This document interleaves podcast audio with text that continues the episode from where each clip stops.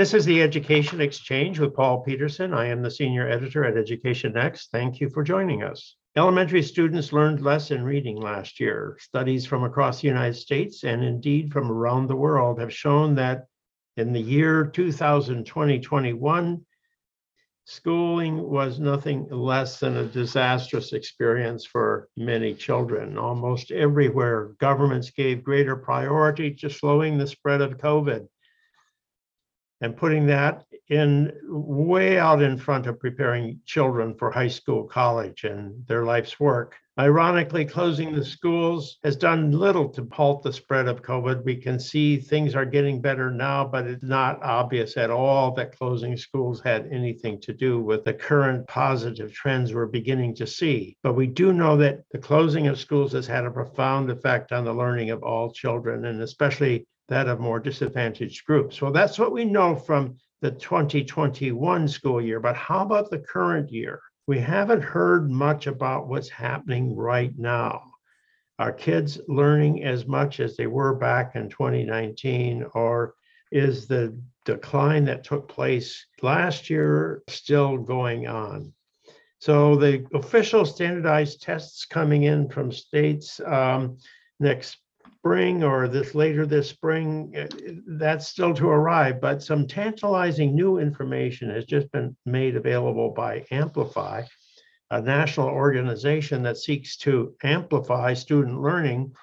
And uh, I have two officers from Amplify with me today to discuss their recent report. Susan Lambert, Amplify's Chief Academic Officer for Elementary Humanities, and Paul Gazzerro, a data analyst at uh, Amplify. Uh, so thank you, Susan and Paul, for joining me on the Education Exchange. Thanks for having us. Well, Susan, let me ask you first, what is the good news in your data set? There's so little good news out there these days with, uh, with uh, what's happening in the Ukraine and everything else. So, but you have some good news. So what's your good news? We do have good news. And thank you for starting with good news because typically we don't start with the good news. Um, and I think we should celebrate it.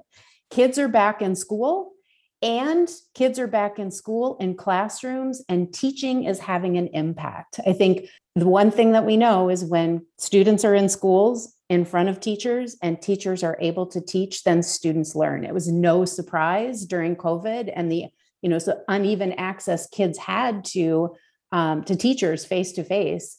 No surprise that that they um, they didn't have the learning gains that they should have. But we're seeing now, now that they're back in school, and um, we're making some progress, and that's great news. So how how many students are we talking about here? Who are the people that you have actually had an opportunity to to learn about? Yeah, it's a great question. Paul, do you want to talk a little yeah, bit absolutely. about those students? Sure. Yeah. So, uh, Paul, we actually uh, uh, here at Amplify, we have about 2 million students that are covered in the grades uh, K5 as part of elementary assessment. This is formative assessments that teachers give students to figure out, you know, where their strengths and where their areas of improvement are within early literacy. Um, within that set, we have about 400,000 students that we've tracked in matched schools, meaning these are schools that we could track back to the times before the pandemic to present. So we're looking at the same places and saying, what what is the the pulse of how kids are doing there you know now versus what we saw before the pandemic? So there's there's uh, 400,000 students that you're actually looking at them in the same classroom setting. It won't be mm-hmm. necessarily the same teachers not the same students obviously yep. but you can compare second graders now with second graders back in 2019 fifth graders now compared to that's right. is that what you're saying? Yeah. Yes that's right. And the one other thing i'd say is that while this is a subset of that larger data they perform very very similarly. So I'll call this data set representative of the larger national user base that we have. Um, comes from 37 states. We're talking about 1,300 schools, 400,000 students, but they're representative of a much larger population. So you have them from across the country, but we're not talking about a national probability sample. So we can't really, the real value of this is it's the same places, the yes. same school settings mm-hmm. that existed a couple of years. And that's why looking at what's been happening in the current year as compared to two years or three years? Is it two or three years ago that you can go back? Three. Three years. So, so you can actually say, okay, are we back to where we were when the life seemed normal? It May not have been normal Yeah. back then, but it, Yeah. it seemed normal back then. So Susan, you're, you're optimistic. So, um, but maybe it's only the students at, at your, yet in your program that are benefiting from this. So what is the, what is it that you do at Amplify that, uh, uh, makes this uh, a particularly interesting group of students to look at? Yeah, it's it's a good question because at Amplify we do we do we have programs that for a comp- comprehensive literacy suite, right? So we have this assessment, this universal screener assessment um, on our M class platform called DIBELS. Um, and that's just one thing that we do. We also have a curriculum program for K 5 um, early literacy. Uh, we also have a personalized learning program. We have an intervention program. But the kids that we're seeing in this particular data set, the only thing that they have in common in terms of their association with Amplify products is their use of MClass. So some of them may be using very different core programs or very different intervention programs uh, in, in terms of what they're using. So the commonality here is the assessment that actually has been administered. And I think that's really important to understand. Um, So the, so the thing that they have in common is the questions that you asked of them to get this information. That's Their right. actual experiences in the classroom are going to vary across a lot of, is Amplify providing multiple platforms or exactly how, why is it that you have such a broad range of educational experiences? Well, I think it's it's based on the needs of the school and the school districts in terms of their purchasing, obviously. So um, if they have a need for an assessment, they're using this assessment. If they don't have a need for a core program for us, or they're using what they're already using, so it's based on on their actual need.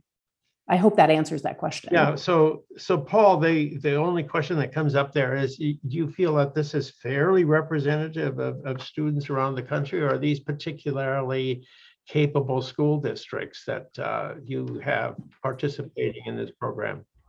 Great question, Paul. Yeah, I would say actually maybe the, the opposite. You know, if you look at, I, described before that it's come broadly from the United States. We've got about 37 states in there.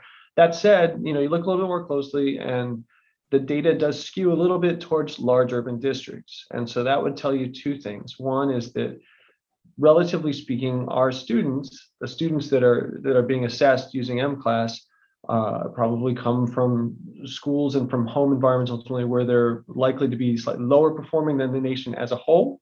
Um, these are students who are more um, are more predominantly uh, coming from low income backgrounds. We know from research, you know, it goes back to when you were you were a child, basically, Paul. That uh, unfortunately, uh, uh, you know, family income is, is probably the best predictor we have of how students are going to perform. So, you know, just gets a little bit at the challenges that schools are dealing with and trying to make sure that kids learn to read.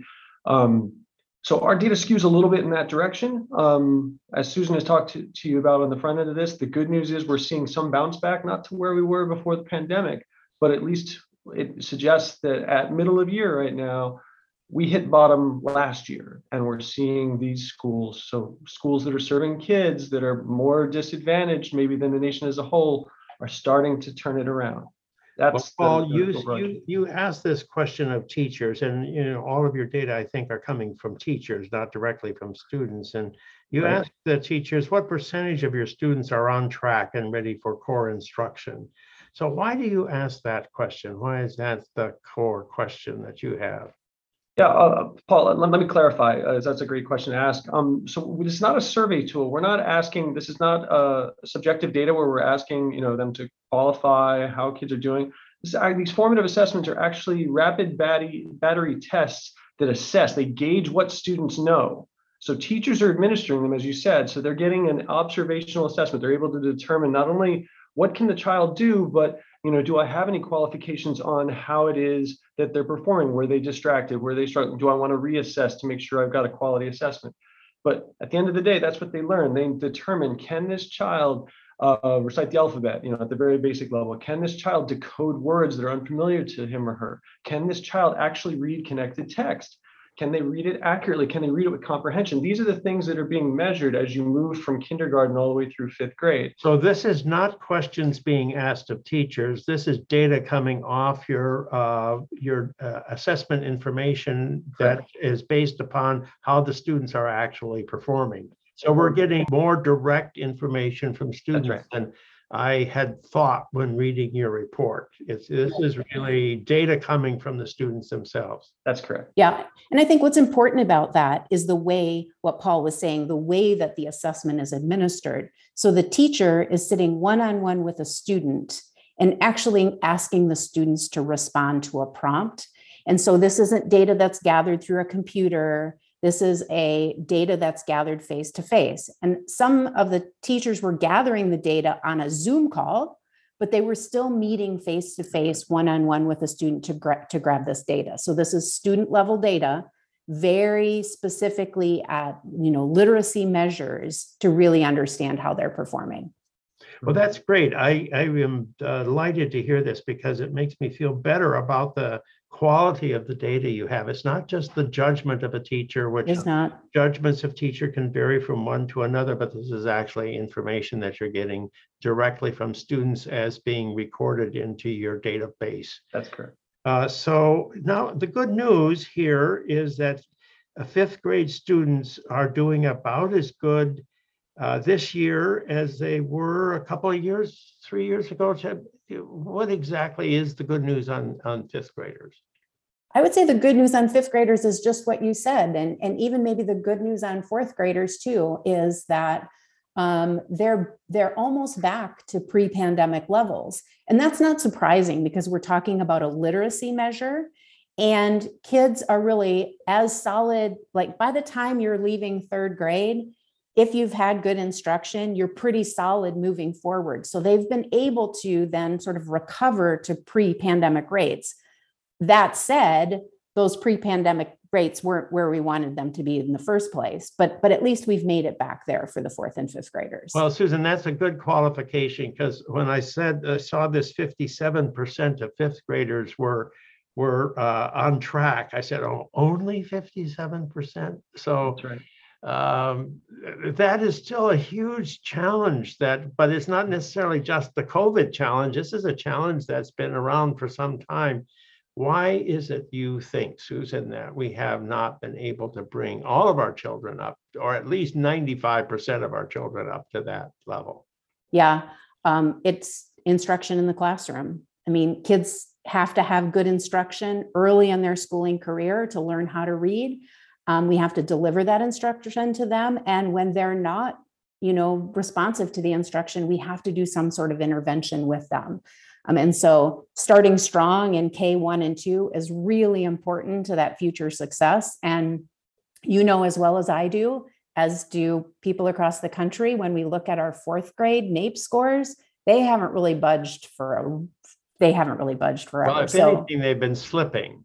yeah, They have been slipping the last 10 years. They were climbing in the first decade of the 21st century, uh, but in the second decade, they have, you know, stabilized to declining. And the latest results coming in are pretty, pretty, even that was 2019. uh, th- th- That was, a they were down from. Yep. where they had Yep. been. yeah, yeah.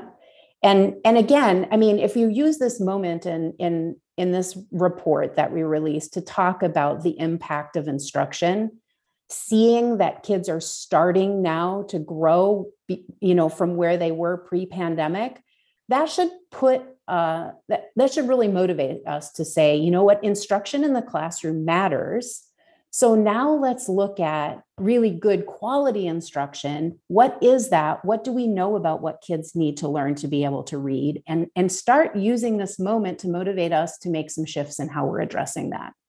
Well, that's great, but exactly what do you do at Amplify? I mean, I know you talk about scientifically based uh, educational uh, instruction, but what is it that you see as the science of instruction in elementary schools?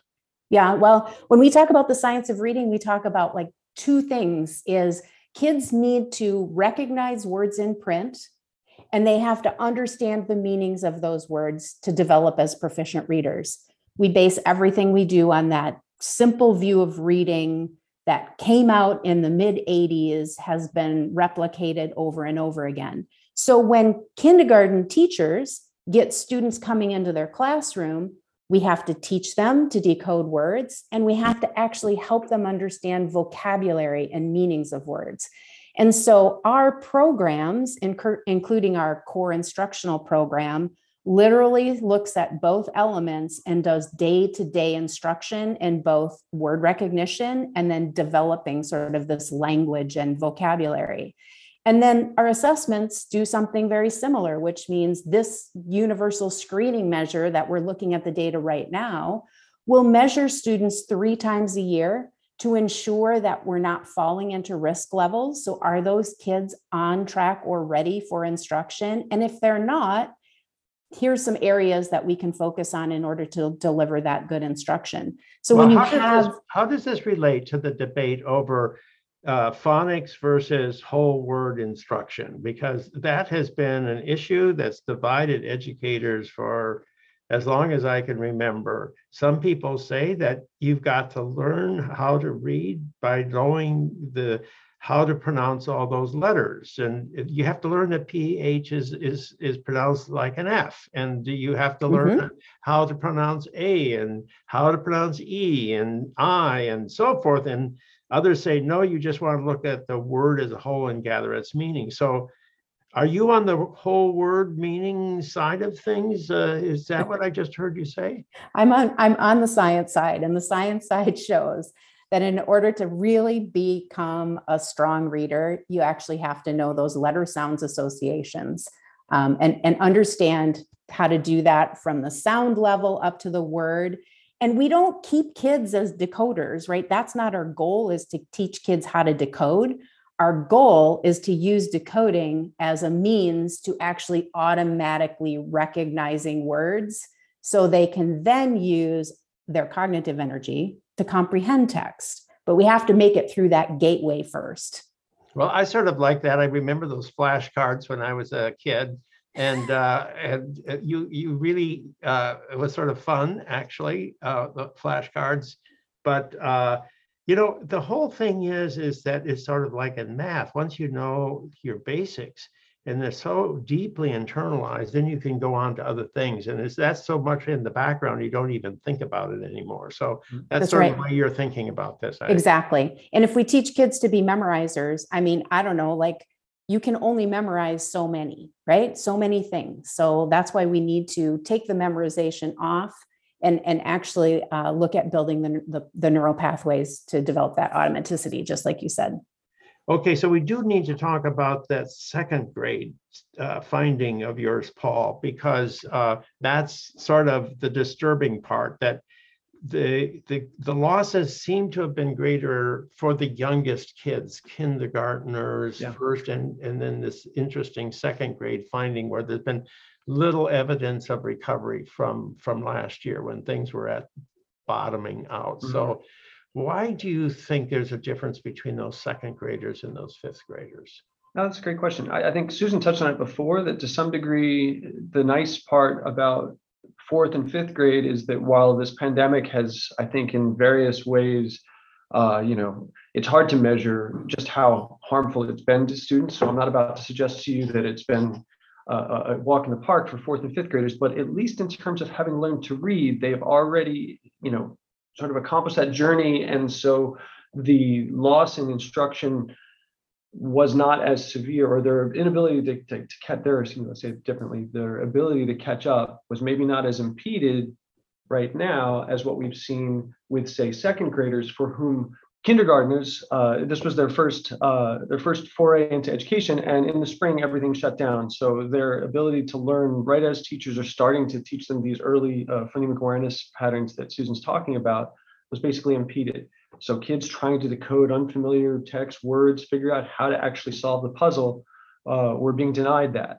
Then first grade, you know, because these kids were promoted last year in first grade, they started in many systems remote. In the large urbans, maybe through April, they spent most of their time remote, not having been able to develop that, you know, face-to-face relationship with their peers and their teacher. Uh, and now here they are in second grade, and they've had maybe a semester you know, the semester at the beginning of kindergarten now a real semester at the beginning of second grade that where they're trying to figure out how to make up for all that lost instruction or all that impeded instructional time. Yeah, no, I think that's, uh, that's interesting. So Susan, do you want to add something to that? Why do No. you see that the second graders are, are not making that progress?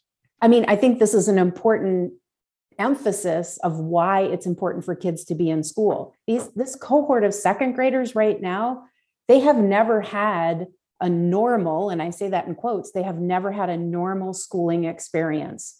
And for them, for us to to um, expect them to come into second grade and make some leaps and bounds, we have a lot of work to do with this cohort of second graders.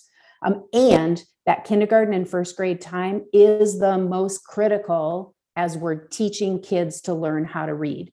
And they were largely absent from in school experiences in, in those years for them. So do you agree with me, Susan, that when we closed down schools for the whole year and asked kindergartners and first grades to learn online if they were to be given any instruction at all other than from their parents, that this was a, a- a really uh, uh, very bad for, for children and maybe for a whole generation, we're going to be living with the consequences. Well, I mean, it was a pandemic and nobody, like, we've never had to respond to a pandemic before. And so, you know, yes, do kids need to be in school? They need to be in school. Um, I think what we can say is as an educational system, there's ways that we can recover. And there's ways we can use this as a learning moment to really not just get them back to pre pandemic achievement levels, but to get really creative about how we're now going to address needs from the start of school and use it as a moment for us to say let's let's change our approach in some way Now, do you have any evidence that if people use the Amplify materials, this actually can help move us beyond where we were in the past? we do have examples of, of places that are um, changing the trajectory for their students by starting early in kindergarten. Um, uh, and yes, when you use the, the, the right kind of instructional approach in the classroom, we know that research will tell us that if you have the right kind of instruction for students, that 95% of our kids by the end of first grade, no matter what their background, can be successful readers. And so we're seeing some of that impact happen across the country. Well, it's easy to do it in at a small scale. It's much harder to do it, you know, at full scale. And it's especially challenging for students from um, uh, backgrounds where people don't have the same support at home. And uh, I think your findings echo what we get from so many other sources that unfortunately uh, our African American and Hispanic students uh, are not you know, making the progress that, uh, that we would very much like to have them make. And and we can we can impact that at the at the classroom level. So um, you know, re- resources is an issue, but um, but when we own that within the confines of the school day and actually pay attention to what students need, we can change that trajectory.